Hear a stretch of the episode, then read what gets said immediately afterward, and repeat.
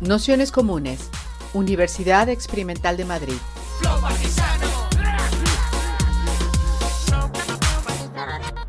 Toda la información en nuestro canal de Telegram Nociones Comunes o en nuestra web traficantes.net barra formación. Pues nada, daros la bienvenida a todas, a todos, a todos a esta segunda sesión del curso de la trama de la vida. Eh, para esta segunda sesión que hemos llamado El capital, el tejido de la vida, interdependencias y luchas por lo común en la era del capitaloceno, hemos invitado a Mina Lorena Navarro, que es una compañera eh, bastante cercana a nuestra, que es coordinadora del área de investigación de entramados comunitarios y formas de lo político de la UBAP, de la Universidad de Puebla, y del Grupo de Trabajo de Ecología Política de Avellala de Claxon. Y, y, nada, igual que en la sesión anterior, estuvimos introduciendo los principales conceptos que el ecofeminismo nos aporta para entender el capitalismo actualmente existente. En esta sesión le proponíamos a Mina, a partir del estudio detallado que han hecho del texto de Moore, cómo eso se enlaza con las luchas ancladas en el territorio y el papel especialmente que tienen todas estas luchas eh, por la vida eh, a la hora de, entender el capitalismo también actualmente existente. ¿no? Y como para nosotras es casi indisoluble esta interpretación mm, del capitalismo como esa forma de organización de la vida y de la naturaleza. ¿no?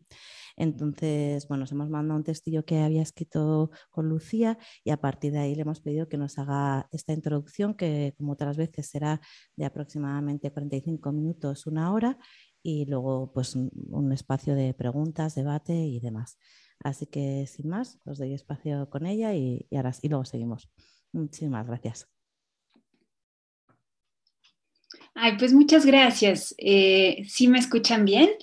Eh, pues gracias nuevamente a, ustedes por la invitación. A mí me, gusta mucho pues todo el trabajo que ustedes vienen haciendo, ¿no? Precisamente para, pensar, eh, bueno, distintos elementos, ¿no? Que yo creo que hoy son fundamentales para entender el momento en el que estamos, pero también eh, herramientas que nos ayuden a entender desde la complejidad de la vida.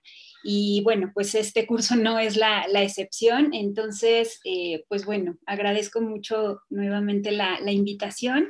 Eh, ahora para poder pensar nuevamente, eh, con muchos de los elementos que Jason Moore ¿no? Ah, nos parecen interesantes, yo creo que ha, habido una resonancia muy importante de su trabajo, pero siempre poniéndola en diálogo y situándola desde pues nuestras propias preocupaciones y también desde los esfuerzos que estamos encarando en distintas territorialidades de vida, ¿no? Por, por entender lo que está pasando y por por también poder intervenir políticamente eh, en nuestros propios ámbitos. Entonces, eh, bueno, como ya eh, ahora me, presentaban, yo hago parte de un espacio en Puebla, en la ciudad de Puebla, que es este seminario, Entramados Comunitarios y Formas de lo Político. Entonces, el texto que ustedes leyeron para esta sesión y lo que pues hoy quiero presentarles y compartirles tiene eh, todo que ver, ¿no? Con este espacio de pensamiento colectivo.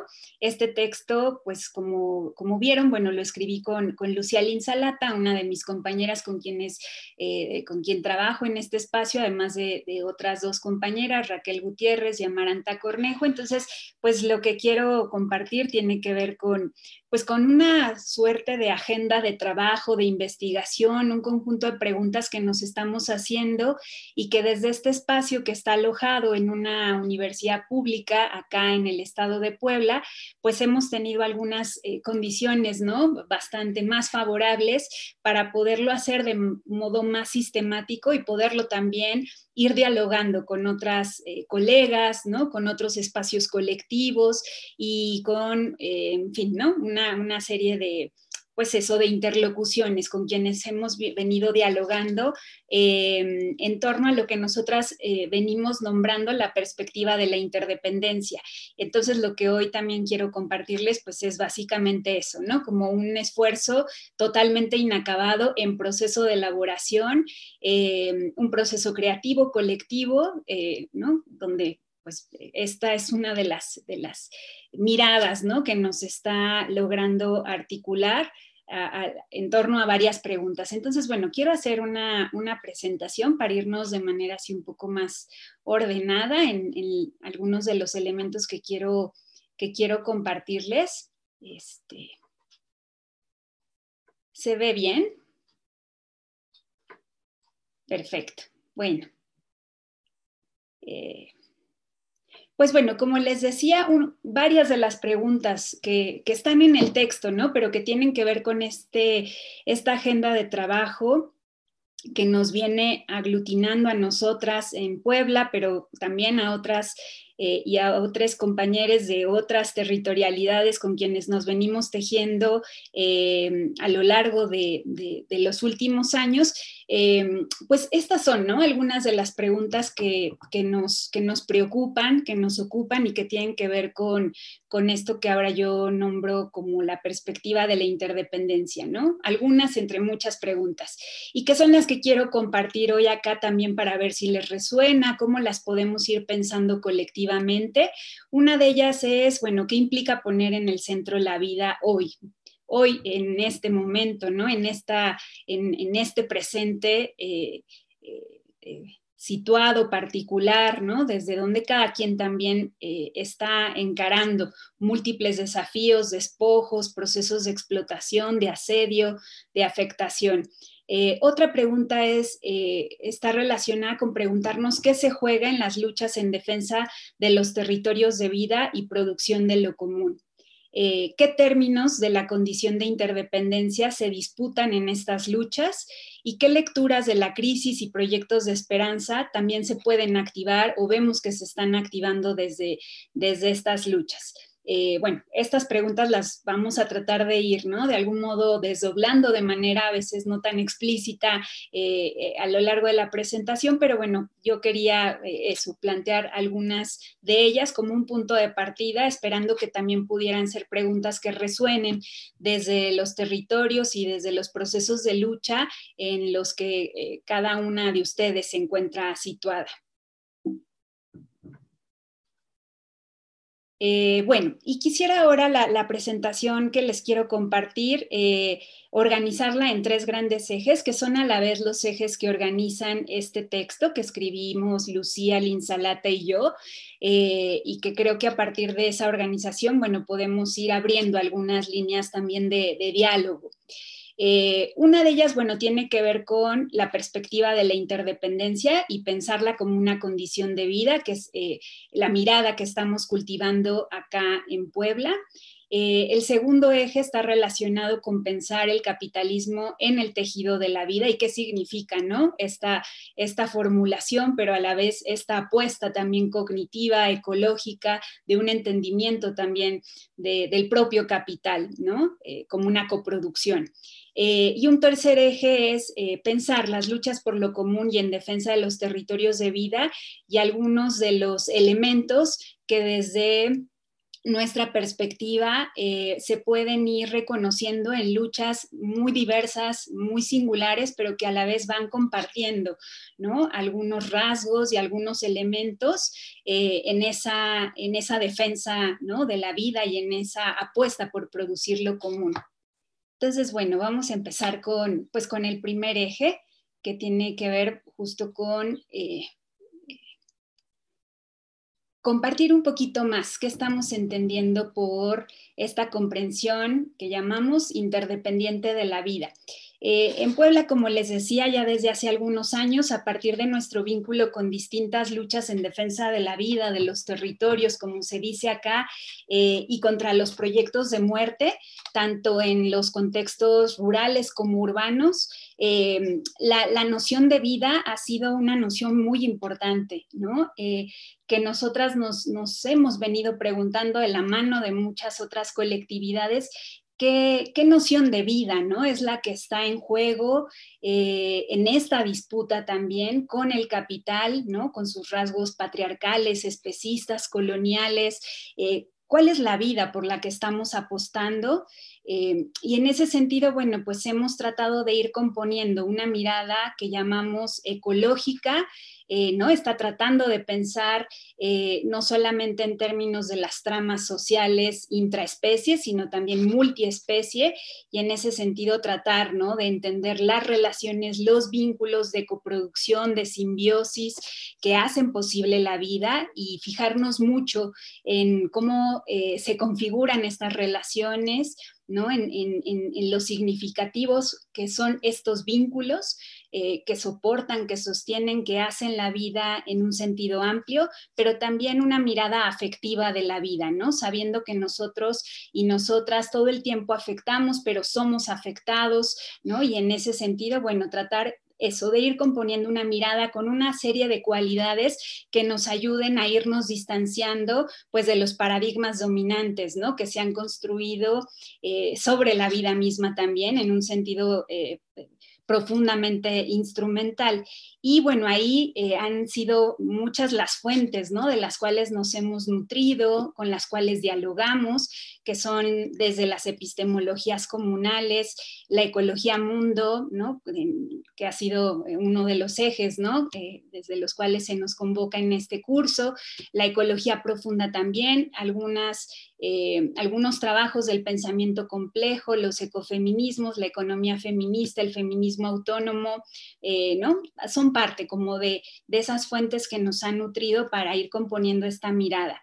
Eh, esta mirada ha supuesto un desplazamiento del pensamiento cartesiano y de estos binarismos excluyentes que van conformando esta manera ¿no? de, comprender el mundo, ¿no? de pensar también la vida eh, y, que, y que ahí, bueno, hemos tratado ¿no? de hacer como todo un esfuerzo de liberación cognitiva, eh, de imaginación política, ¿no? un trabajo que, que supone también el cultivo de una sensibilidad para podernos hacer cargo de los vínculos que tejemos como especie eh, y como cuerpos situados en el tejido de la vida desde una perspectiva no antropocéntrica y no androcéntrica.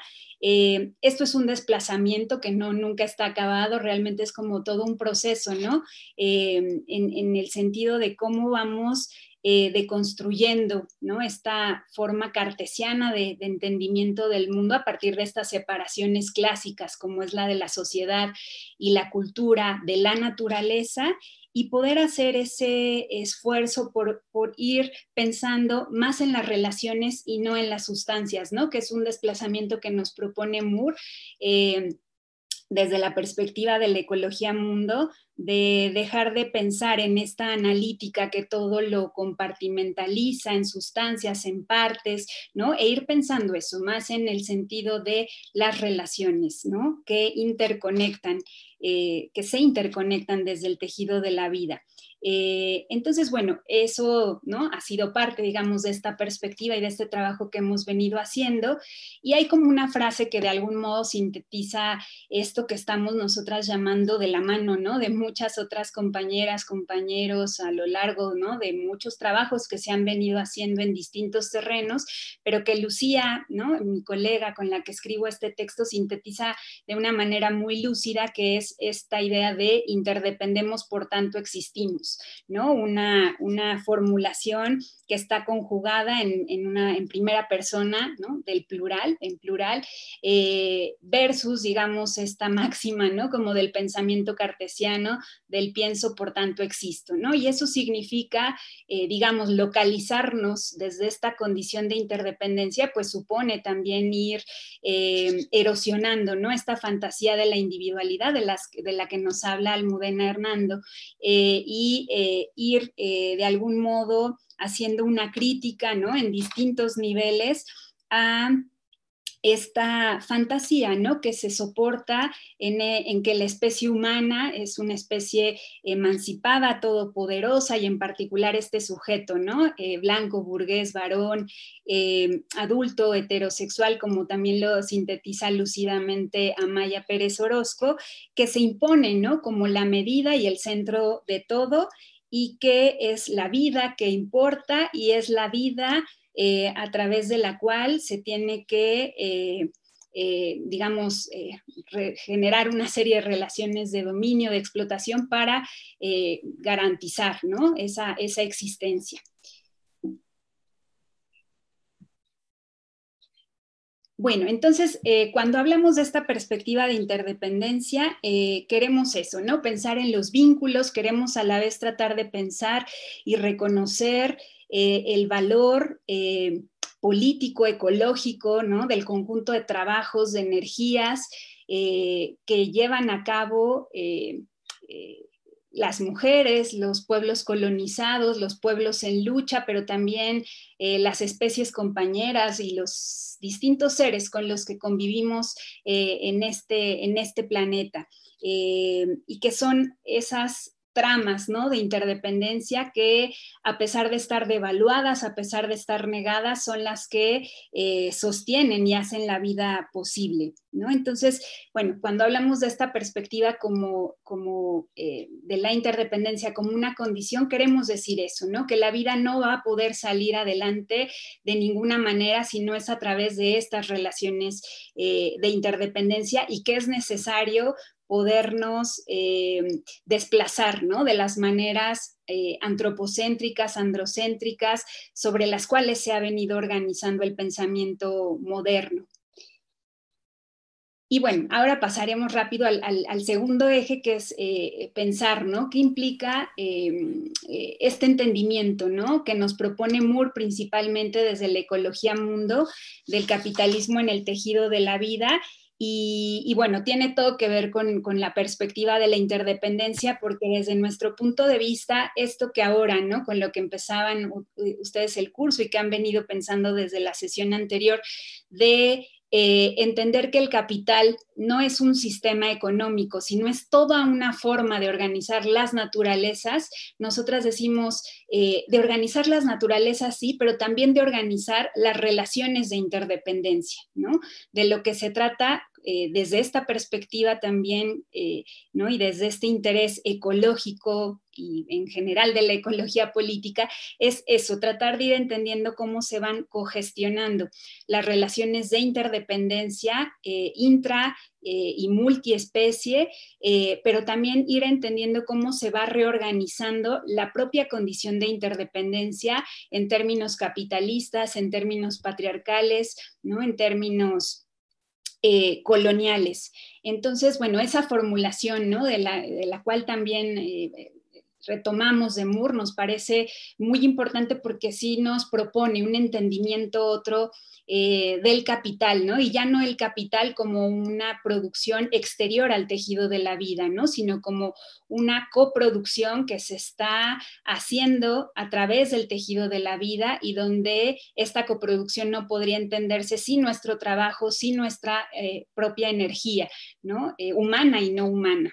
y también las disputas contra el capital tienen que ver con eso mismo, ¿no? Con ir viendo cómo eh, lo que está en cuestión es el despliegue de otras formas de organizar las naturalezas, otras maneras de reorganizar la condición de interdependencia, eh, ¿no? Y las relaciones que sostienen eh, la vida. Sentimos que esa es la disputa y esa es una, digamos, una idea que, puede ser muy, muy fértil a la hora de, entender el antagonismo y de entender los términos de la disputa en los antagonismos, ¿no? Que se pueden estar desplegando en, en distintos procesos de lucha.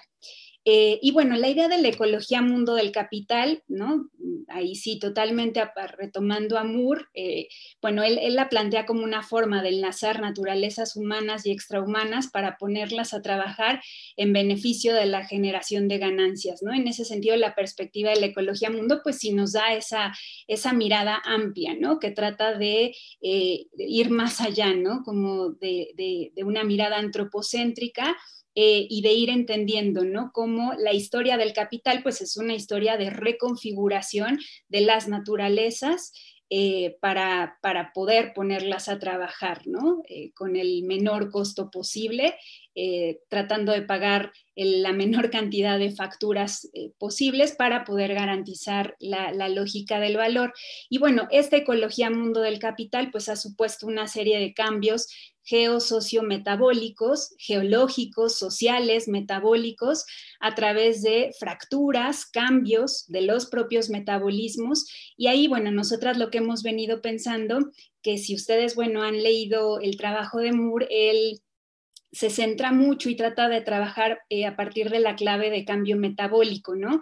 Y nosotras lo que hemos pensado es que sí es fundamental ir entendiendo cuáles son estos cambios metabólicos, pero son cambios que siempre están acompañados de mediaciones para poder sostener las reconfiguraciones que esos cambios suponen, ¿no? Entonces, eh, a ver si más al ratito podemos quizá de hablar, hablar de algunos ejemplos, eh, ¿no? Digo, para que esto también se pueda ir aterrizando, pero todo cambio metabólico implica también la eh, imposición de nuevas mediaciones, mediaciones del capital, mediaciones patriarcales que sostienen esas separaciones y que, y que garantizan esa nueva reconfiguración de las naturalezas, ¿no? Que nosotras también vamos eh, entendiendo a través de distintos procesos de lucha cómo esos cambios metabólicos tienen que ver sobre todo con la reducción de complejidad de los sistemas y de la propia capacidad de autorregulación de los mismos, ¿no? Hay una expropiación de esa capacidad para autorregularnos eh, y, digo, eh, en eso está, ¿no? También el entendimiento de estas transformaciones radicales del tejido de la vida. Hay otros elementos también de la perspectiva de ecología mundo con, los cuales nosotras estamos dialogando y que nos parecen muy relevantes a la hora de entender eh, las luchas antiextractivistas y todo lo que desde estas luchas, al menos en América Latina, se está poniendo en cuestión. ¿no? Una de ellas, bueno, tiene que ver con entender la acumulación del capital como parte, eh, digamos, como un doble proceso, ¿no? No solamente es entender los procesos de explotación, que son muy importantes también de conectar a la hora de ir eh, reconociendo cómo se da el despojo y cómo se despliega una ofensiva extractivista en un territorio. O sea, son dos procesos que no podemos desligar. Eh, y a la vez, bueno, está este otro proceso del que nos habla Moore en términos de una apropiación, ¿no? De la apropiación del trabajo no remunerado y que sobre todo en América Latina a ese proceso de expropiación lo llamamos como despojo, ¿no? Pero que es muy importante ir entendiendo cómo esta explotación eh, y los procesos de proletarización y de trabajo remunerado siempre están conectados, ¿no? Con la apropiación del trabajo y de la energía no remunerada.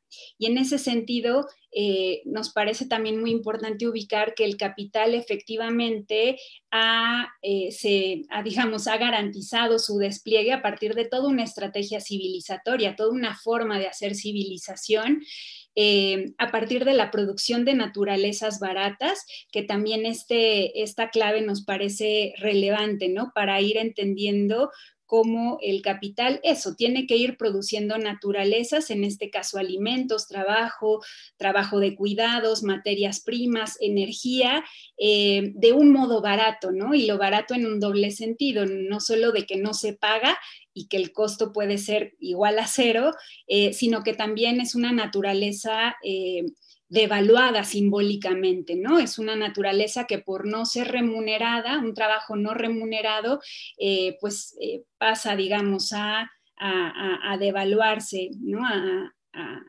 digamos, a desvalorizarse. Entonces, eh, esta estrategia civilizatoria ha sido fundamental y hoy mismo la ofensiva o las ofensivas extractivistas que enfrentamos en América Latina y en múltiples territorios de vida tienen que ver con eso, con una actualización de esta estrategia de producción de naturalezas baratas, aunque esta eh, estrategia está en crisis, por supuesto, porque ya no está siendo eh, igualmente barato como antes producir estas naturalezas, pero también la ampliación de estas fronteras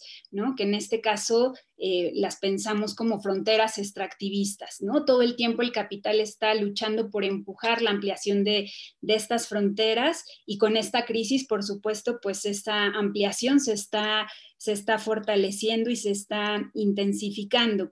Eh, y bueno, la, noción de capitaloceno, por supuesto, también es muy importante y la, recupero porque es parte también del contexto eh, de, discusión ¿no? que, se está, que se nos propone en el curso.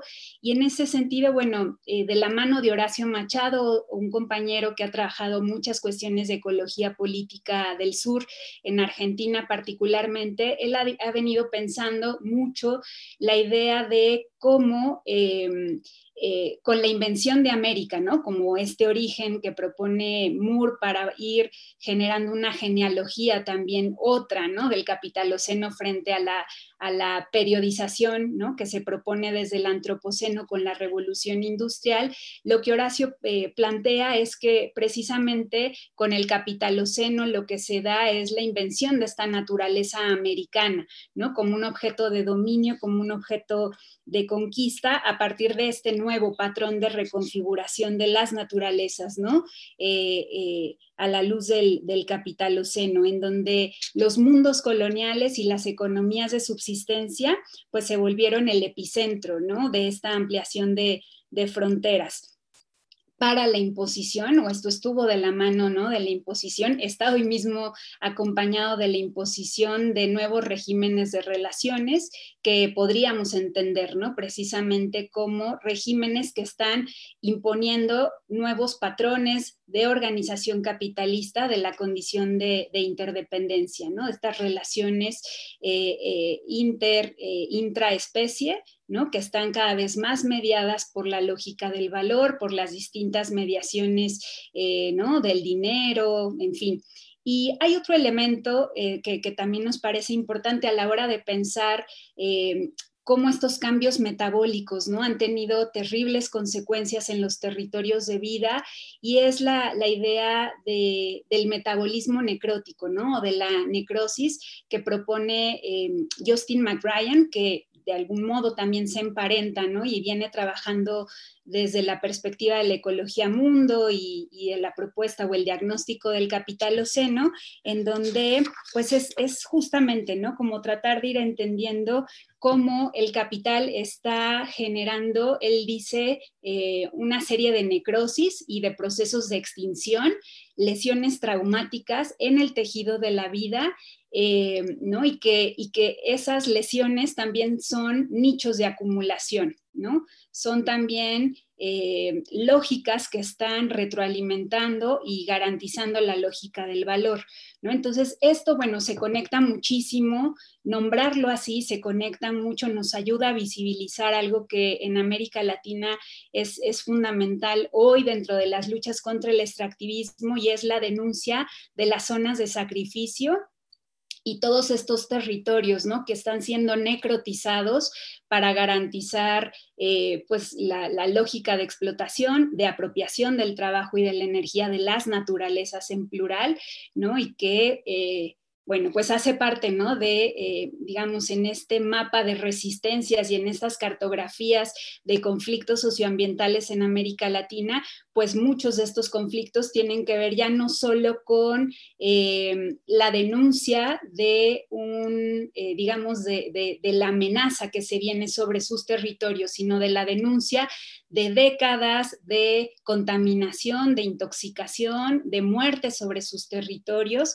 y de lo que eh, algunos compañeros en una región, en Jalisco, donde yo trabajo, con una organización que se llama Un Salto de Vida, que es una de estas zonas de sacrificio o infiernos ambientales, como se dice en México por parte de algunos académicos como Víctor Toledo.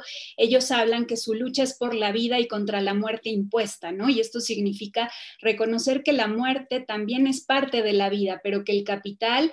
Eh, eh, impone un proceso de muerte que no es natural, un proceso de muerte impuesta y que es frente a eso, eh, frente a lo que las luchas en defensa de la vida se, niegan ¿no? a, acatar y se niegan a, pues a aceptar en sus territorios. Y eh, bueno, hay un tercer elemento, ¿no? Que es el que, el que con el que quisiera cerrar, que en realidad tiene que ver también con el propio punto de partida de esta perspectiva, que es la idea de lucha, ¿no? Y que es como eh, esta mirada, ¿no? Que yo les proponía al principio o les compartía que estamos construyendo en términos ecológicos, relacionales, afectivos, también tiene que, tiene que ver con pensar eh, desde la propia lucha, ¿no? Y poder reconocer que si bien el capital interviene el tejido de la vida, ¿no? Y el capital todo el tiempo está tratando de luchar por reorganizar la condición de interdependencia y estas relaciones de reproducción eh, de la vida, ¿no? Intra, intra e interespecie. Em, pues esa lógica no es, no es, no es, no es totalizante, ¿no? Hay una ambición, por supuesto, de, presentar, ¿no? Eh, a la de, de, que el capital se presente como, como desde una lógica totalizadora, pero sabemos que no es una lógica eh, totalizante, ¿no? También en el sentido de que hay múltiples luchas que han venido eh, evidenciando, ¿no? Esa, eh, y fisurando, ¿no? La, propia omnipotencia del capital y disputando de múltiples maneras y, por supuesto, históricamente, esa lógica de totalización ¿no? Y frente a eso, bueno, pues la idea de luchas por lo común tiene que ver también con, un esfuerzo, ¿no? Por ir reconociendo desde la propia singularidad y diversidad de las luchas en defensa de la vida, de sus propios territorios, o estas luchas por la reproducción de distintos ámbitos, ¿no?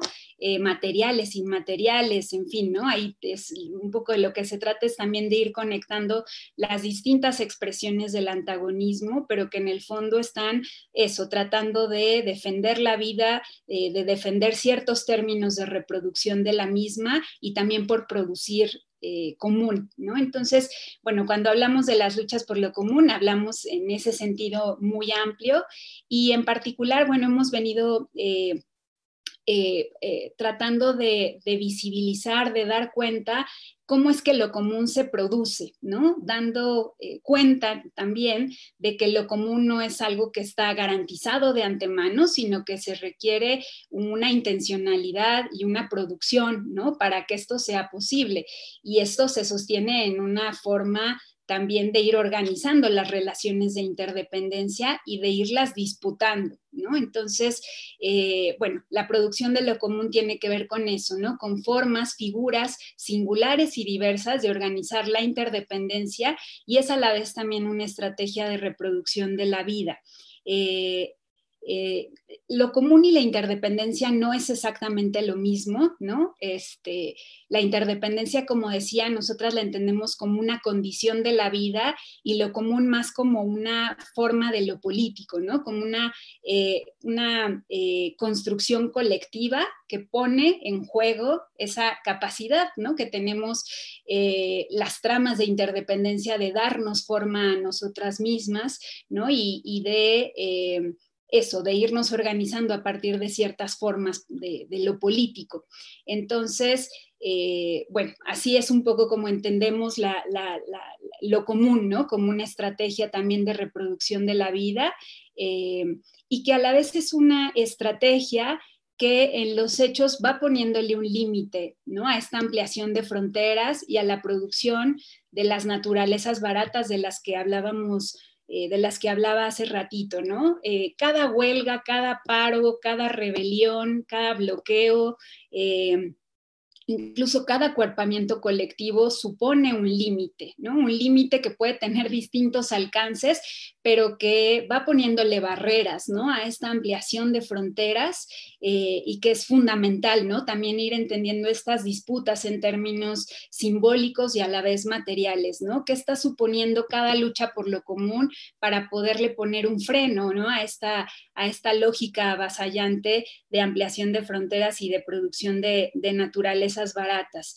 Em, y también hemos pensado que, las luchas por lo común, estas luchas ¿no? de diverso tipo, son luchas que también eh, desde sus distintas situaciones eh, están tratando de conectar lo que ha quedado separado o mediado por el capital, ¿no? Y esto nos parece muy importante porque es también tratar de ir reconociendo cómo en medio de la fragmentación, de la alienación, de la ruptura del tejido comunitario, ¿no? Este, de esta fantasía de la individualidad, estas luchas por lo común están tratando eso, como de reconectar, ¿no? Lo que ha quedado eh, mediado eh, por lógicas heterónomas, ¿no? Y que, y que de lo que se trata es eso, ¿no? Como de ir retejiendo, de ir reorganizando, ¿no? Nuestras relaciones con las naturalezas y, la propuesta o la noción de cuerpo-territorio que sobre todo fundamentalmente eh, compañeras de los feminismos territoriales comunitarios de Mesoamérica,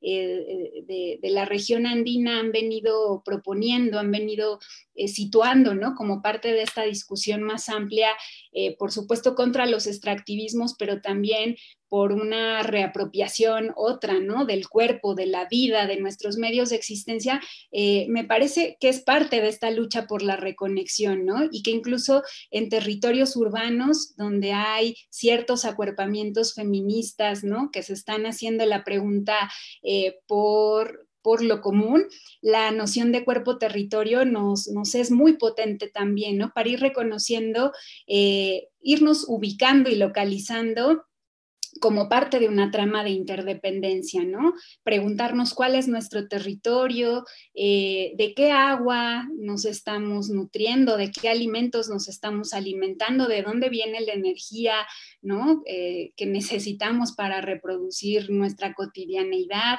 ¿no? Entonces, de algún modo es, es eso, eh, pensándolo en muchos niveles y en muchos contextos diversos, ¿no? Entre sí. Y hay otros elementos que, bueno, también quiero plantear muy, muy rápidamente que tienen que ver eso, como con esta suerte de piso común, de estas luchas por lo común, que por supuesto em, eh, se nutren, ¿no? Y están proponiendo muchas de ellas lecturas ecofeministas también de la crisis, ¿no?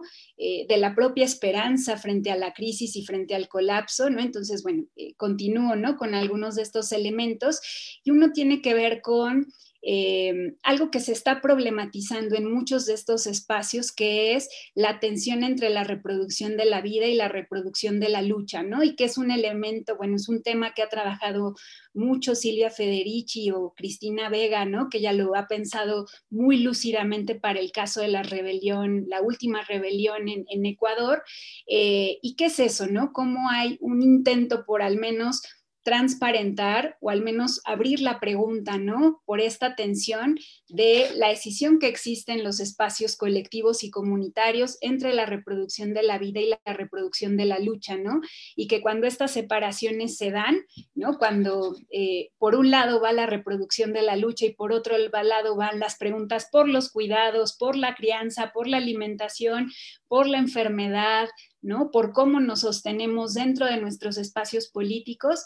Generalmente, como dice una compañera de Bolivia, Claudia Cuellar, eh, estas separaciones se expresan eh, pues en, lógicas que nos vuelven a fragmentar, ¿no? Y en dinámicas reaccionarias que se vuelven a instalar una y otra vez en nuestros espacios de vida, ¿no? Entonces, cuando hablamos de lo común es también eh, hablar de esta separación, ¿no? Y de cómo reconectamos de otro modo la lógica de la reproducción de la vida y la lógica de la reproducción de la lucha.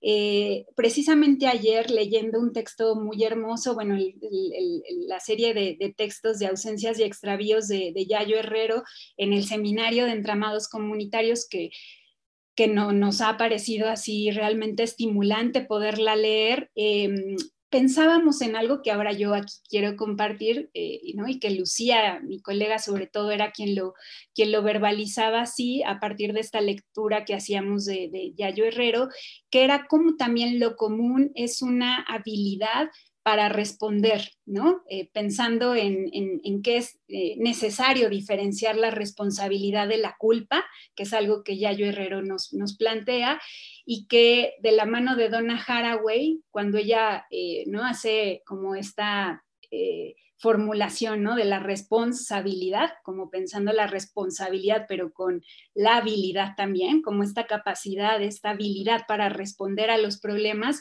eh, pensábamos ¿no? que lo común es también una habilidad ¿no? que se pone en juego para responder ante la responsabilidad del capital y la desmesura de la violencia, pero es también a la vez una estrategia y una práctica ligada a la reorganización de los cuidados para gestionar la vulnerabilidad, ¿no? Sabiendo que la vulnerabilidad es una dinámica que es de la vida, pero que no se vive de la misma manera eh, para todos y todas, ¿no? Eh, y que, eh, ¿no? Desde la producción de lo común, también hay una pregunta, ¿no? Por cómo modular, por cómo gestionar la vulnerabilidad que estamos enfrentando. Eh, y por último, bueno, el desafío por la regeneración y la sanación de los daños, ¿no? Que es otro elemento fundamental que se conecta a la propia necrosis del tejido de la vida y esto que les comentaba que en muchos de los territorios de Avia Yala, de América Latina, hoy se está enfrentando estas lógicas de muerte impuesta y que desde lo común, eh, la pregunta también eh, eh, pues viene, viene vinculada con eh, la pregunta por la regeneración, ¿no? Una regeneración que ya no solo tiene que ver con eh, recuperar lo perdido, ¿no? Este, en fin, en términos también de un ejercicio de memoria, que esa es una, una fuerza ¿no? impulsora muy importante de recordar lo que se ha perdido, pero también de, regenerar, de proyectar, ¿no? de imaginar lo que queremos y de sanar parcialmente estos daños que se han impuesto en el tejido de la vida. Eh, entonces, bueno, eso es yo puse la presentación y no pude ver sus, rostros y fue un poco, este, eh, digo, yo estuve hablando y me hubiera gustado verlos porque no sabía cómo, qué iban pensando, qué, se iba expresando también a través de sus caritas. Eh, bueno, veo que aquí hay varias cosas del chat, entonces, bueno, le, iremos dando, pero espero que haya quedado claro. Eh, lo que, bueno, quise compartir y si no, bueno, pues ahora tenemos un, un tiempito, ¿no? Para para poder conversar con, calma sobre esto, que espero que les haya pues resonado, les haya llevado a otros lugares, ¿no? Para pensar también sus propias dinámicas de lucha, de organización y, y bueno, pues les escucho.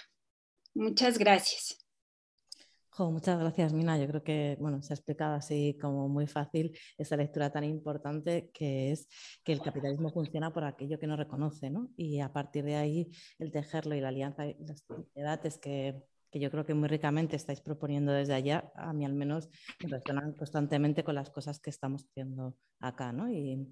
Bueno, no sé, para mí, está, para mí bueno, me encantó el, texto cuando lo, leí y me ha gustado mucho la, presentación ahora. Entonces he visto que Berta creo que ya ha puesto como varias de las cuestiones al hilo de lo que estaban saliendo, entonces no sé si se anima ella a contarlas o prefiere que las lea y a partir de aquí pues vamos cogiendo, si queréis, bueno, aquí o levantar la mano o, con el simbolillo y, y os vamos dando paso. Uh, Puedo preguntar si habéis hecho en vuestros estudios una historización de, las relaciones de interdependencia a lo largo del capitalismo, desde los inicios del capitalismo, que tengan en cuenta una historización, por ejemplo, desde los momentos de crisis, en, los que estas relaciones de interdependencia se reorganizan, de alguna manera. Mm. ¿Habéis hecho tal historización o, o, o análisis con marco, marco de análisis. ¿Qué hacemos? vamos hablando así como por... Sí, mientras eh, ahí también han dejado Diana otra pregunta, pero que tiene un poco más que ver con, con, el grupo vuestro. Entonces, si quieres ver contestando, bueno, o ella sí, bueno, te la leo también, porque Diana pregunta si tenéis conexión con otras luchas de otras eh, zonas eh, andinas eh, y qué relación, ¿no? Me imagino que el, el, grupo de entramado comunitario. Entonces también yo igual por explicarlo un poco a raíz de, esto que preguntaban. Y la idea es eso, ir dando paso. Y si hay muchas eh, preguntas, las mm, podemos ir agrupándolas, pero bueno, como por ahora estamos calentando. pues... Sí. Eh, sí, pues a ver, con, con, Berta, a, abrir este diálogo de, a partir de esta pregunta la historización así, en, digamos, en el modo en el que la hace Moore, ¿no? desde la perspectiva de la ecología mundo, definitivamente no, no hemos hecho algo así ni, lo pretendemos. Realmente nuestra mirada tiene que ver más con eh, localizar, ¿no? desde eh, localizar y situar eh, historias concretas de lucha, ¿no? y desde el hilo de la lucha hacer esa historización, pero claro, no es una historización así tipo pues la que Mura ha hecho en la ecología mundo, de la mano también de muchos otros compañeros y compañeras, ¿no? De, esta escuela, eh, que, bueno, van dando como una eh, historia una perspectiva de una historia pues de larga duración, pero además bastante amplia, ¿no? Y en un sentido bastante global, ¿no? Eh, nosotras no, no, esa no ha sido nuestra apuesta, sino ha sido pensar más desde desde el despliegue de la lucha, o esto que nosotras llamamos así, como el despliegue del antagonismo social, y que ha sido como todo una aventura, ¿no? Todo un desafío poder vincular todo ese trabajo que hemos venido haciendo desde hace más o menos como 15, 17 años en relación con, con, el movimiento indígena, comunitario, experiencias de autonomía urbana y ahora poder como hacer esta intersección con esta mirada ecológica, ¿no? Y es en lo que estamos en este momento. Pero yo te diría, eh, digo, en términos también de una historia o un, ejemplo muy concreto, que es el, que ahora yo te puedo contar, que es donde yo trabajo, esta zona de sacrificio, ¿no? Que, que así mismo se llama, eh, desde el territorio así se está conceptualizando, ¿no? No es una conceptualización que viene de fuera, que es la cuenca alta del río Santiago en el occidente de México y ahí más o menos, eh, pues digamos, era una, una, serie de comunidades que basaban su subsistencia a partir de su relación con el río, una relación bastante directa eh, en donde pues a través de, la forma ejidal y de la propiedad comunitaria, que es un recurso colectivo que se tiene en México, que se ganó con la Revolución Mexicana, pues las y los campesinos han tenido un control poco mediado de la tierra, ¿no? Con el neoliberalismo, por supuesto, eso ha cambiado.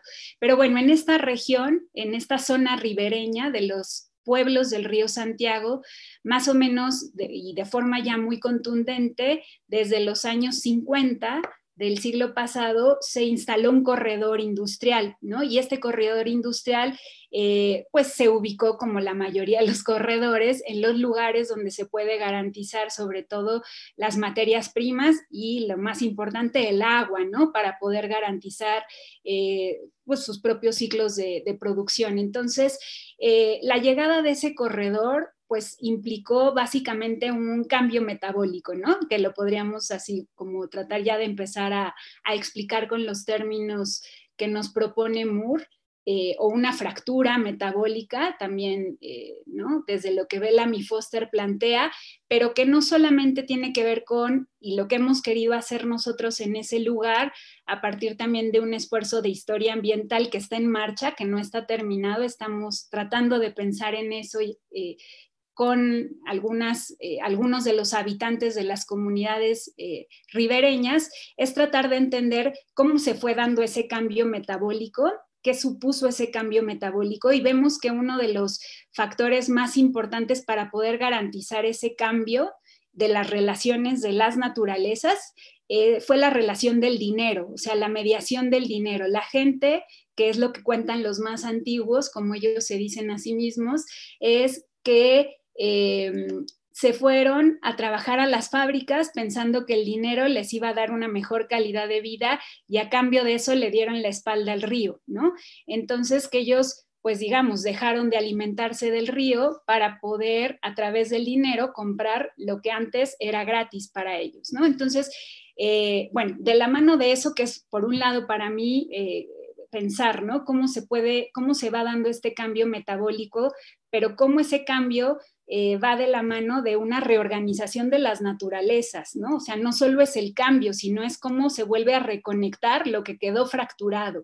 Y ahí las mediaciones son muy importantes, o sea, dar cuenta de las mediaciones que sostienen esa separación ahora entre la gente y el río. ¿Por qué la gente se siente ya separada de su río, no? Cuando años antes, décadas antes, era parte de su vida, no había una separación, ¿no? Era una relación metabólica la que ahí se daba. Entonces es entender eso, pero a la vez tratar de entender cuáles han sido las distintas luchas, ¿no? Y eso ha sido también muy interesante porque han habido como dos terrenos de lucha, ¿no? El de los trabajadores ahora eh, asalariados, que fueron... Eh, eh, digamos que son trabajadores de las propias empresas y eh, la lucha de las comunidades ahora que se llaman a sí mismas como en defensa de la vida, ¿no? Entonces, muchos de los trabajadores, por ejemplo, están enfermos, ¿no? Por la propia intoxicación del territorio, o sea, es un lugar que realmente eh, entra dentro de los... Eh, de, la, de, la, de, la, cartografía, ¿no? De los lugares más contaminados de México. Entonces, de hecho, es el río más contaminado. Entonces, ya hay un, un asunto, digamos, de, de muerte permanente, ¿no? ¿Qué es lo que ha logrado más o menos que estas distintas luchas se vayan encontrando a partir de la afectación, ¿no? Entonces, bueno, eso es, digo, te podría contar más cosas, Berta, pero para no extenderme tanto, ese sería como un, ejemplo, ¿no? De cómo eh, hacer un proceso de historización que hoy mismo, como te decía, estamos tratando de pensar eh, la regeneración ecohidrológica de ese territorio y eso supone, por ejemplo, eh, reconocer la memoria biocultural y la memoria ecológica, ¿no? No solo la memoria de los más antiguos, sino también la memoria del propio territorio, ¿no? Eh, tratando de reconocer qué capacidades de resistencia o como dicen los biólogos, de resiliencia hay ahí para poder regenerar este territorio dañado, sabiendo que las empresas no están dispuestas a irse. O sea, la fuente de contaminación va a mantenerse ahí, ¿no?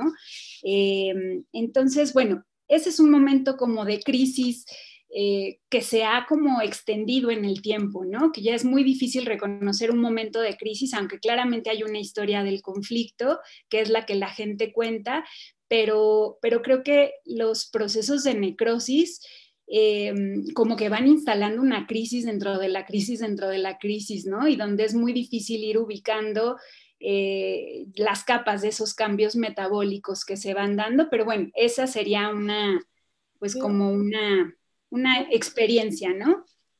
Yo quiero, bueno, igual comentar sobre, a, mí de Moore me ha parecido interesante para leer desde la lógica del, capital, del capitalización y apropiación que él pone, eh, la, tendencia, en inglés he leído The Tendency of the Ecological Surplus to Fall, y entonces ahí dentro, que se parece un poco al Tendency of the Rate of Profit to Fall del capital, que ahí dentro él ve, eh, dentro de esta relación está la dialéctica entre capitalización y apropiación.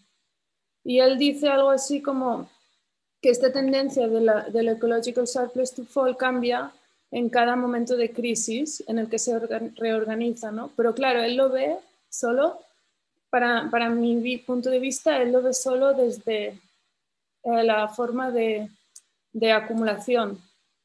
Pero pero no desde las interdependencias, porque para él, él lo desprecia un poco, para mí, porque él habla de apropiación de la vida, pero, pero no de las interdependencias, ¿no? Que para mí, yo veo el, ten, el tendency of the ecological surface to fall desde, del, si dijéramos el conflicto capital-vida, desde el capital, pero desde la vida, pues yo veo que Moore no dice mucho, pero igual tú crees que no es así. Eh, sí, yo creo que es parte de las, de las como hay eh, puntos eh, como de, como la lectura crítica, que yo creo que vale la pena ir puntualizando del trabajo de Moore reconociendo, digo, que da un montón de elementos desde esta gran perspectiva, ¿no? Que te decía, es como esa perspectiva histórica, global, ¿no? Donde pueden haber elementos después para reconocer. Eh, no sería un poco, es un poco androcéntrica, ¿no? Porque era ¿no? Toda la historia así como, ¿no? En general. Y en cambio tú te centres en luchas concretas, ¿no? De, claro, es distinto. Bueno, sí.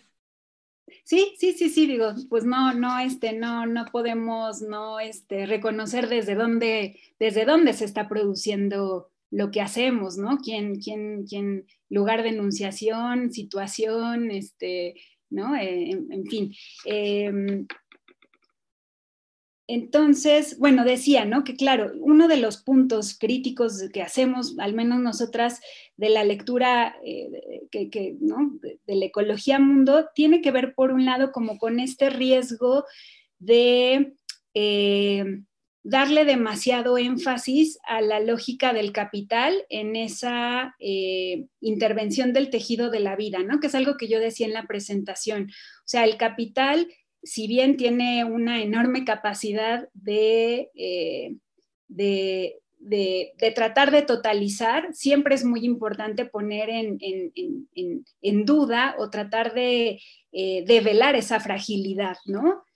Y el trabajo de Moore creo que ha estado principalmente enfocado en entender cuál es la dinámica del capital y no al revés, ¿no? Y no entender cuáles son las disputas que desde la lucha o cuáles son esas otras formas de organizar las naturalezas que pueden entrar en disputa con esa gran capacidad del, capital, ¿no? Esa yo creo que sería una, un primer punto. Eh, y eso se relaciona también entonces con entender nuestra o sea, cuál es nuestra lectura de la crisis. Y yo creo que es muy importante todo el trabajo que él hace y la explicación que propone para entender la caída del excedente ecológico a partir de la crisis de las naturalezas baratas. O sea, estamos en un momento en donde las naturalezas ya no son como eran antes de baratas, ¿no? Por eso el fracking, por eso tecnologías cada vez más costosas y más contaminantes para sacar eh, cada vez menos. Esa crisis es inminente, ¿no? Y creo que la explica muy bien a partir de entender las distintas naturalezas baratas, ¿no? Y, ahí ampliarlo también a los trabajos de cuidados, a los trabajos reproductivos, al trabajo que hacen las especies compañeras, ¿no? Creo que ese es un elemento importante.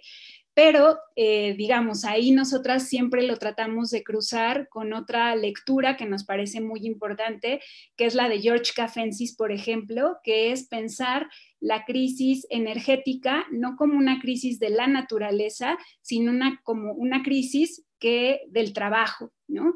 Y del rechazo al trabajo. Y eso implica poner otra vez el, énfasis eh, en la lucha, ¿no? Y que creo que ese es el elemento que no sé si por ahí va lo que tú decías, pero que al menos nosotras sí extrañamos, ¿no? Eh, o digamos, donde sentimos que ahí pues hay otras cosas que decir, ¿no? De, la perspectiva eh, de Moore. pero si hablas de la crisis del trabajo, aún estás hablando del trabajo asalariado. No, no, no. Eh, George Cafensis ah. realmente piensa el trabajo en un sentido así, totalmente amplio, ¿no? Eh, totalmente, no, no diría yo, eh, no lo piensa en un sentido multiespecie, que ahí yo creo que es la otra ampliación importante, ¿no? Que hay que hacer. Como hoy pensamos el trabajo y la energía, que es algo que sí propone Moore, pensarlo en un sentido multiespecie eh, George Cafensis no, pero sí lo piensa en un sentido totalmente del trabajo no remunerado, ¿no? Del trabajo reproductivo. O sea, creo que son esos dos elementos que hay que vincular, ¿no? A la hora de pensar hoy el trabajo. Lo que a mí me, me queda como pregunta es como, ¿es cierto que ahora se van a expropiar menos cantidades de material para extraer beneficio, porque yo eh, hago el doctorado desde el norte de Suecia, que es el capitalismo sueco, el, el colonialismo sueco, eh, y, y, allí se están haciendo una barbaridad de cambios para extraer tres veces más. Eh, se está reorganizando la energía para producir muchísimo más. Y parece que no es, no es el camino, ¿no? Que, va, que no se va, o sea, que se va a triplicar eh, las salidas de material y de energía. No parece que se vaya a reducir o que vaya. O sea, van a ir mucho más abajo de la mina. Mm. Van a. sí, sí, sí, totalmente. Este, pero igual, a ver, no sé si haya más compañeras, porque tampoco para que verte y yo hagamos solo, este, cerremos un diálogo solo entre nosotras. Estaba la otra pregunta, ¿verdad? De la zona andina, ¿o cómo era? Experiencias andinas, sí. Sí, principalmente Raquel y Lucía, que son las compañeras con las que trabajo en Entramados, son las que han trabajado en Bolivia principalmente, ¿no? Y que se han vinculado con los procesos de lucha de allá, digamos, desde la guerra del agua, del gas y hoy mismo con todas estas luchas eh, de mujeres, ¿no? Y estos feminismos renovados que son tan importantes también en medio de la crisis, y, en fin, ¿no? Entonces, principalmente con, Bolivia son con las experiencias con las que hemos estado más vinculadas. Y un poco también retomando, justo porque cuando has dicho lo de Bolivia, también me acordaba esto de la reproducción de la vida y la reproducción de las luchas, ¿no? Y me acordaba también el otro texto que también tiene Zibeki, aparte del de Raquel, donde, ¿no? El de dispersar el poder y hablaba mucho también de esa capacidad que tienen las comunidades de introducir eh, los ciclos de lucha los ciclos de reproducción de la lucha dentro de la vida. Y que a mí también, en, digamos, ¿no? como en el contexto actual, em, cuando hablamos también de, esta desaparición, de, bueno, desaparición del abandono del capitalismo o de su capacidad de reproducción en muchos casos, ¿no? y que vuelve a colocar, o de manera muy masiva, a mi modo de ver, la reproducción de la vida más allá, digamos, de, los sistemas organizados, eh, estatal o globalmente, en el centro.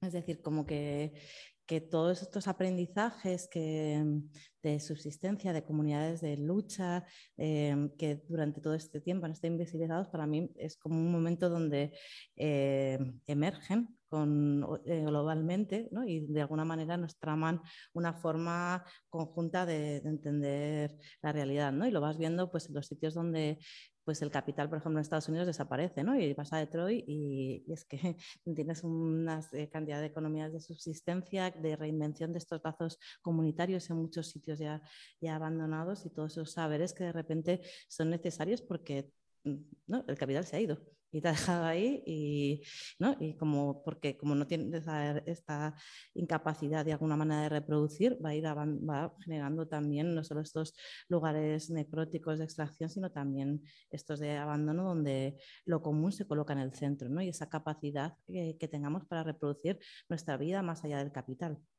Entonces, bueno, por si podías un poco profundizar en estos saberes que yo creo que van a ser, a mi modo de ver, eh, el centro de las luchas que, que vamos a, experimentar en los próximos tiempos. ¿no? Por si, bueno, no sé cómo vosotras lo habéis trabajado mucho, por si se te ocurren cosillas ahí que, pudieras retomar.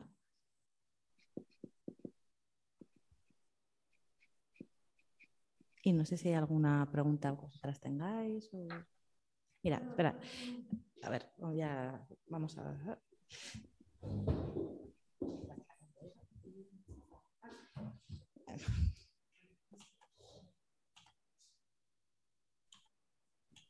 Ay, Sí, sí. No, casi no se escucha. ¿No? No. ¿Está encendido? ¿Te lo encendido? A ver, ahí ya, creo que sí. Esto no ¿Ahora ya sí? ¿Me escuchas ahí? Sí. Ahora sí. Hola, Mina, ¿qué tal? Em, te saludo, te saluda Ana Lilia, mexicana también, así que, encantada de, de, conocerte y de escucharte. Y la verdad es que mi pregunta va muy en la línea de la que hacía mm, Almudena. Almudena, ¿verdad? Sí, de la que hacía Almudena, que mm, eh, si podías un poco profundizar en esta Em, esta idea de reconectar la reproducción de la vida con la reproducción de la lucha, ¿no? Em, que no sé si eh, tiene forzosamente que reconectarse, y bueno, lo que esta Mudena creo que me queda un poco más claro, eh, pero no estoy segura si, si, si tiene que reconectarse como un imperativo o son procesos cuyos objetivos eh, son distintos, aunque, se aunque estén interdependientes o, que tengan una conexión eh, natural ¿no? y, de la vida misma. Pero no sé si sea imperativo la reconexión o pueda, eh, por un lado, reconectarse, pero también em, fluir de manera independiente la reproducción de la vida con la reproducción de la lucha. Muchas gracias. Pues no sé si hay alguna compañera más que se anime o si vamos dándole por ahí y luego retomamos. Pues si quieres darle mira y luego. Sí, bueno. Este, sí, a ver esto que Almudena y Ana Lilia eh, eh, ¿no?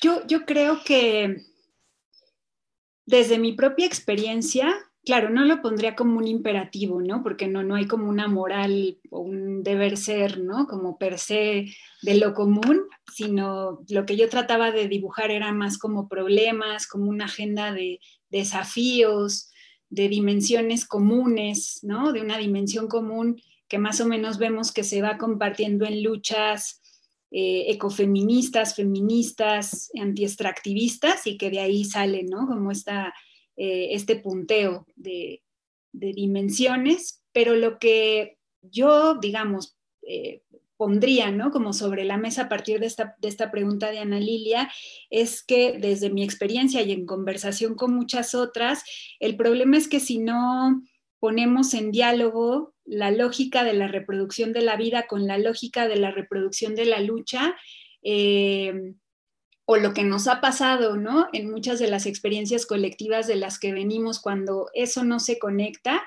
eh, y es uno de los principales problemas o fuentes de la crisis de estas organizaciones, sobre todo mixtas, eh, es que no se puede garantizar la sostenibilidad de una organización y de una experiencia a largo plazo porque si no se conectan esas dos lógicas, eh, se termina eh, reproduciendo, digamos, una política para pocos y de pocos, porque no se considera quiénes son madres en ese colectivo, ¿no? Eh, qué necesidades de crianza podríamos asumir colectivamente para descargar o acompañar a las madres de la organización, eh, no nos preguntamos por las personas que tienen alguna enfermedad y cómo están eh, eh, gestionando sus propios cuidados, en fin, ¿no? O sea, se vuelven como organizaciones con unas lógicas excluyentes en donde al final solo pueden participar pues como los BBVA, ¿no? O sea, los que tienen las condiciones para poder sostener una participación de tiempo completo, ¿no? Porque otros y otras los cuidan porque no son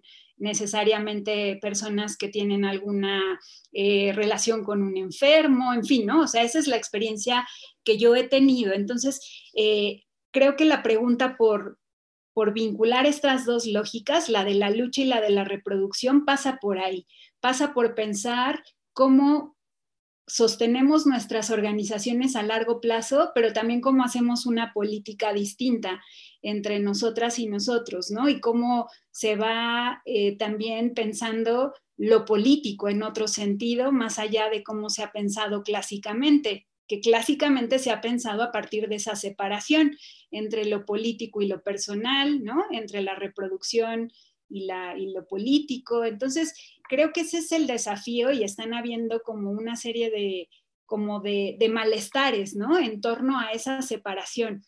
Lo otro, que es a lo mejor, no sé si a lo que se referían a Lilia, es que no todas las organizaciones tienen que quizá cambiar sus objetivos eh, ahora para pensarse como organizaciones solamente ligadas a los temas de la reproducción, ¿no? O sea, yo lo, lo, pienso más en una dinámica como interna de cómo se garantiza el proceso colectivo, sin que eso signifique digo, como cambiar los propios objetivos de la organización, ¿no? A lo mejor Ana Lidia nos puede decir alguna experiencia en la que ella esté pensando donde, donde se imagina que pueden como fluir de manera distinta o diferenciada estas dos lógicas, ¿no? Este, yo, mira, una que me imagino, por ejemplo, la lucha en la universidad en la que yo trabajo, hay una lucha en este momento contra la, la precariedad del trabajo a partir de esta imposición de estímulos, ¿no? Y de becas y que todo el tiempo nos están sobreevaluando. Ese es nuestro objetivo, ¿no? Entonces no tendría, o sea, ese es el objetivo por el cual nos estamos empezando a reunir y nos estamos acuerpando.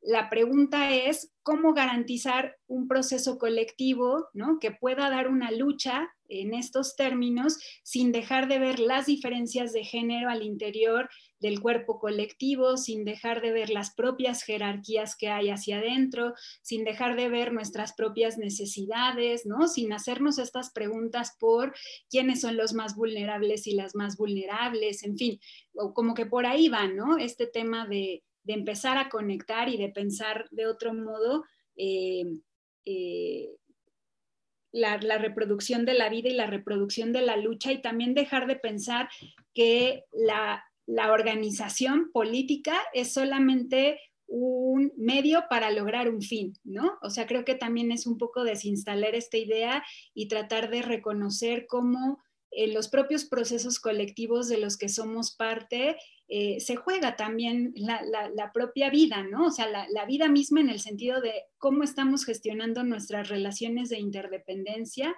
y que eso hace que ya sea, es un fin en sí mismo, ¿no? O sea, que no esté separado de el fin por eh, nuestro objetivo por lograr mejores salarios, ¿no? O sea, sí ese es un fin, eh, claramente, pero un fin también es cómo nos vamos a organizar entre nosotras y nosotros, digo, sabiendo que no todas las organizaciones de las que somos parte, eh, quizá se juegan en el mismo nivel, ¿no? Hay unas a las que le estamos apostando como más entrega, ¿no? Más cariño, nos proyectamos en otras dimensiones ahí, más a largo plazo pero bueno, son como parte, ¿no? De, las tensiones y de los problemas que yo creo que hoy estamos encarando y que mucho tiene que ver con, lo que el feminismo, ¿no? Ha, podido expresar, visibilizar, ¿no? Y, y poner ahí, poner de frente.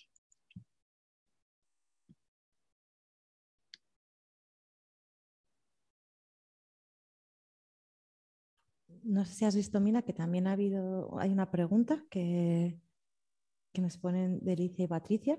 No sé si estás viendo el chat, si no, si quieres la leo. Eh, dice, en esta superación de la división, ¿qué papel juega la idea de vulnerabilidad? Sí, pues bueno, yo creo que la vulnerabilidad es, es, parte de la vida, ¿no? Como decía hace ratito. Eh, el asunto es cómo nos organizamos colectivamente o qué capacidades colectivas tenemos para lidiar con esa vulnerabilidad, ¿no? Sabiendo que no todas, todos, todes la enfrentan de la misma manera, ¿no? Pero también qué organización de los cuidados requerimos para poder gestionar esa vulnerabilidad haciéndonos cargo de las diferencias, ¿no? Eh, que hay en, en las tramas colectivas de las que somos parte. Entonces, pues yo creo que tiene todo que ver quizá, ¿no? La, superación de esa división tendría que ver con, pues no sé si una superación total, pero es posible, pero sí al menos con, tocar los problemas, ¿no? Y tocar, eh, en este caso, las vulnerabilidades, ¿no? Eh, de la propia colectividad o de las personas que, que habitan esa colectividad para, para ver si es posible habitar esa vulnerabilidad de un modo distinto que no es el de la, el de la individualidad, ¿no? El de la separación de lo personal y lo, y lo político, ¿no?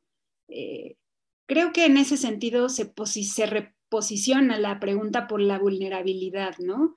Si, si, puede ser encarada colectivamente, si la queremos tocar, qué, qué significa, cómo eso se expresa, si podemos o no, porque hay muchas veces que aunque queramos no, no podemos, ¿no? Tampoco gestionar toda la vulnerabilidad que habita en nuestras colectividades, ¿no? Entonces creo que también es, al menos hablar de eso, sí supondría, eh, eh, o sea, hacernos cargo de eso, sí supondría, eh, o sea, huiría de la mano, ¿no? De este esfuerzo por reconectar la lógica de la lucha con la lógica de la reproducción. A mí me recuerda mucho también a una cosa que decía Raquel, también el cómo te posicionas ante esa vulnerabilidad, ¿no? Y, que, y desde qué lugar no victimizado, no...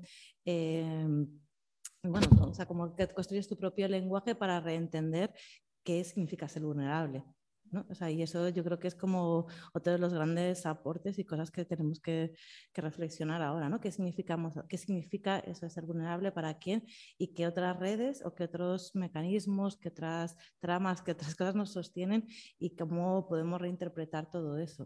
O sea, no sé, bueno, como que yo creo que hay como un reto súper importante también recogiendo un poco lo que decía Berta de, salida androcéntrica, ¿no? O sea, que, que de repente, o sea, que asumir el capital es también asumir toda esa cosmovisión que da un determinado valor a determinadas cosas y no reconoce e invisibiliza otras, ¿no? Naturaleza. Eh, relaciones coloniales, relaciones de género, y que parte de nuestro reto es ser capaces de generar un lenguaje propio que reconozca todo eso y que le dé un valor diferente y que nos entienda en esa interdependencia, en esa trama de la vida de una forma distinta a como el capital nos coloca. No sé,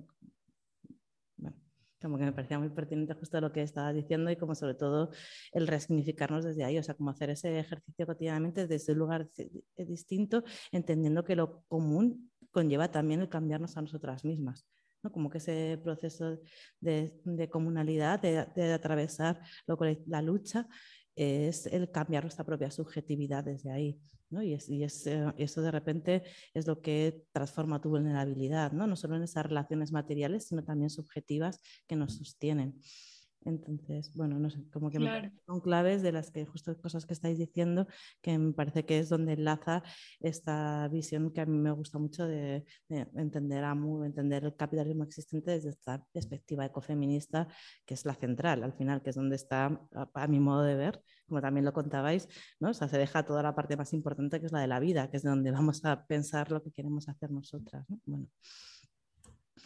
Bueno, no sé si alguien más tiene reflexiones sobre esto. que me vengo arriba.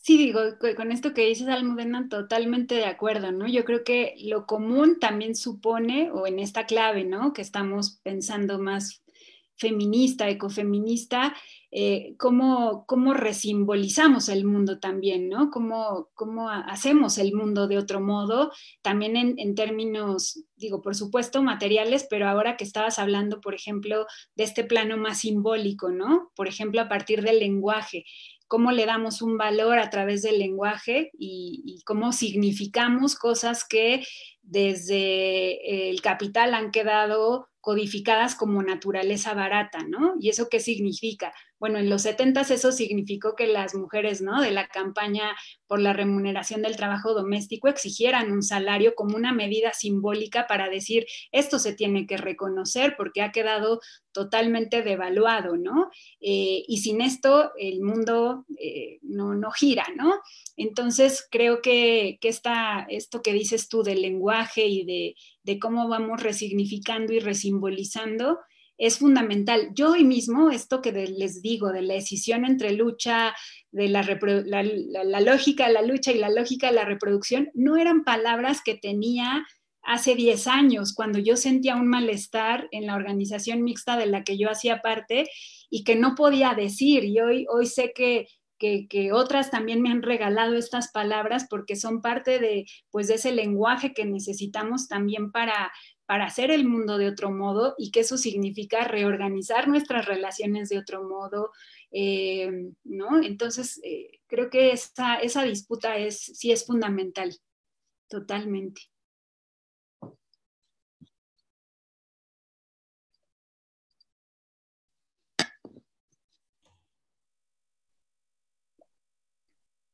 Pues... Hola, yo tengo una pequeña reflexión al hilo también como de la vulnerabilidad.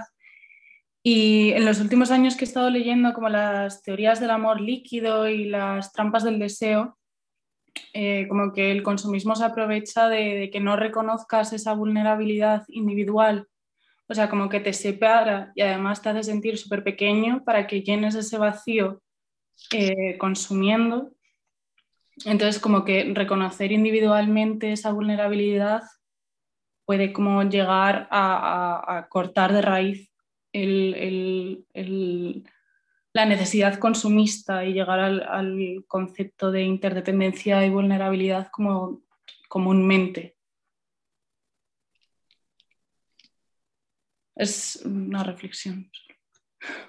Claro.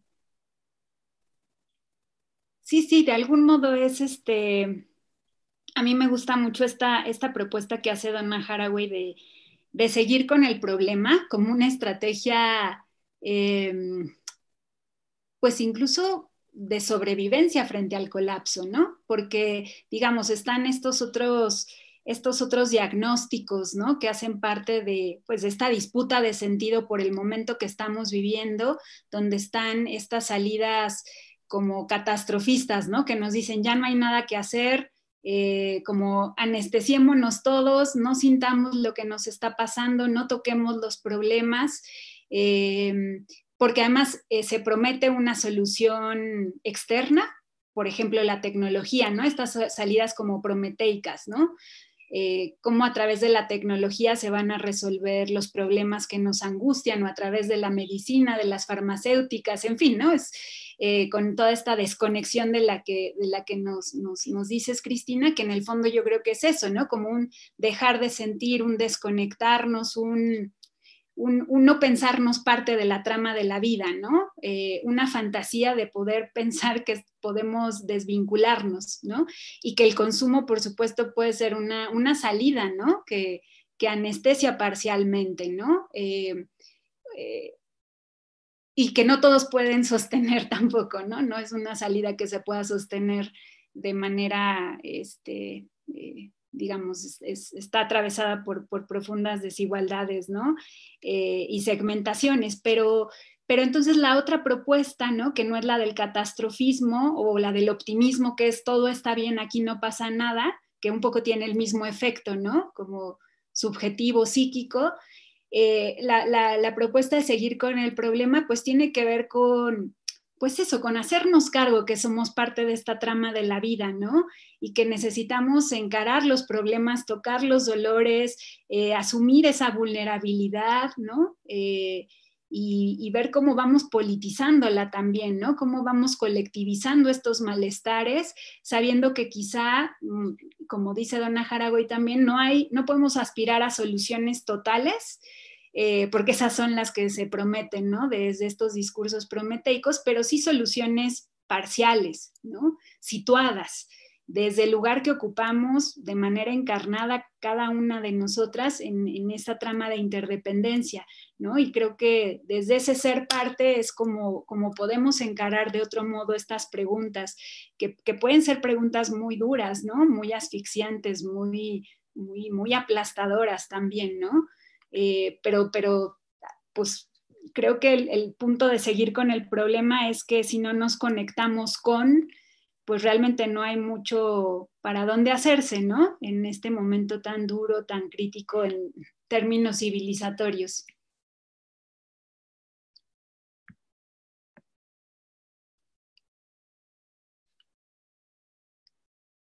Genial. Pues no sé si queréis, como ya va siendo hora, puedo leer la última pregunta que está por el chat, que es de Berta, y no sé si queréis alguna intervención más, y si no, ya con, con eso podemos ir cerrando. Entonces, eh, Berta proponía que entre estos outsiders apropiados parece que varias disciplinas, geografía, sociología, teoría urbana y crítica, sean prioridad a la sociedad, naturaleza, a las colonias, pero la desigualdad donde, donde están las mujeres no aparece y que porque creemos que es no sé, yo por retomar también un poco el hilo del curso, por, insistir, porque me parece que es bastante importante, yo sí creo que hay que hacer una lectura y por eso me gustaba como el enfoque que, las compañeras traían, porque eh, creo que el feminismo tiene que atravesar las lecturas de todas las disciplinas en las que nos ubicamos, ¿no? O sea, que eso es como una de las mayores claves, que no se quede reducido a una cosa como tangencial o una cosa pequeña de los saberes, o bueno, no sé, como en algunos momentos históricos se ha visto, sino que estamos al revés, en un proceso absolutamente expansivo donde toda la propia teoría tiene que ser revisada desde una perspectiva no androcéntrica y no colonial, ¿no? Y, visibilizar esto que el capitalismo está ocultando para, ser, para tener teorías que, que intenten explicar, digamos, esto de lo que se ha ido apropiando. Entonces digo, por, porque un poco parte también de, de hacer este curso específicamente sobre el, el, libro de Moore, pero atravesado desde la perspectiva ecofeministas, porque nos parecía central como el ampliar la mirada, ¿no? subir la escala, que yo creo que es el trabajo que Emina, Lucía, bueno, y todas las compañeras están haciendo, eh, bueno, no sé, por, por insistir.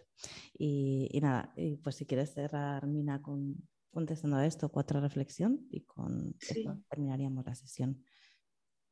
Sí, o sea, lo pienso porque quizá es un, el, el, pensaba, ¿no? ¿Qué, qué, qué impacto ha tenido el patriarcado en, en, en, la manera en la que se ha construido el conocimiento, ¿no? Eh, moderno, ¿no? Eh, y, lo hondo que ha calado como para que hoy mismo eh, sea, eh, haya tanta resistencia, ¿no? A desestructurar ese pensamiento, ¿no? Y la importancia entonces de las epistemologías feministas y de todas las luchas de las mujeres por dar esa pelea en distintos niveles, incluido por supuesto el de, el de, o sea, el de un orden, digamos, como más epistemológico, ¿no? Entonces sí pienso que digo, la pregunta de Berta, ¿no? De, por, qué, por qué aparece, ¿no? Eh, eh, el, sesgo patriarcal como un sesgo que cuesta tanto desestructurar, que cuesta tanto visibilizar en estas distintas disciplinas, eh, quizá a diferencia de otras separaciones que, que se pueden encarar, ¿no? O se han podido encarar más fácilmente pues sí, yo creo que tiene que ver con eso, ¿no? Con el poder del, patriarcado eh, para estructurar el mundo, para estructurar las relaciones de poder y de ahí también la enorme resistencia que hay, frente a eso, claro, ¿no? En los 2500 años que, anteceden, los 2000 años que anteceden al capitalismo. Eh, sí, yo, yo pensaría que, es eso y por eso la enorme importancia del ecofeminismo en este caso, de tratar como de conectar, ¿no? Estos distintos, estas distintas zonas de apropiación, ¿no? Que ya no solamente tiene que ver con el trabajo de las mujeres, sino totalmente vinculado a estas tramas de interdependencia que ya no podemos pensar antropocéntricamente, ¿no? O sea, es, es, es, es una, una mirada totalmente digo, limitada, pero además en crisis que no podemos seguir sosteniendo. Entonces, creo que esa es quizá la potencia de Moore en esta conexión que Almudena ¿no? ahora, ahora plantea, que es parte también de la apuesta del curso, de, de, poder eso, hacer un ejercicio por conectar y explicar, ¿no? Cosas que nos aparecen fragmentadas, cosas que nos aparecen escindidas, como temas que están eh, en distintos lugares, pero que no es evidente la relación, ¿no? Y que desde estas luchas, por supuesto, se ha hecho evidente, pero también desde ciertas apuestas cognitivas, ecológicas, afectivas, feministas, ¿no? Por tratar eso, de, eso, ¿no? Pensar desde, desde, desde la condición de interdependencia y haciéndonos cargo también de las desigualdades, de las jerarquías de clase, de género, ¿no? De especie, eh, en fin, ¿no? Entonces, bueno, eso diría. Genial, pues si os parece, pues lo dejamos aquí. Daros las gracias a todas, especialmente a Mina por haberse animado a estar con nosotras hoy. Y nada, que os esperamos el viernes que viene eh, con, Astrid, con una sesión específica más de, economía feminista, también para en escala, digamos, macro puedes introducir un poco. Así que nada, un abrazo muy grande y seguimos. Gracias. Gracias. Chao. Nos vemos. Bye.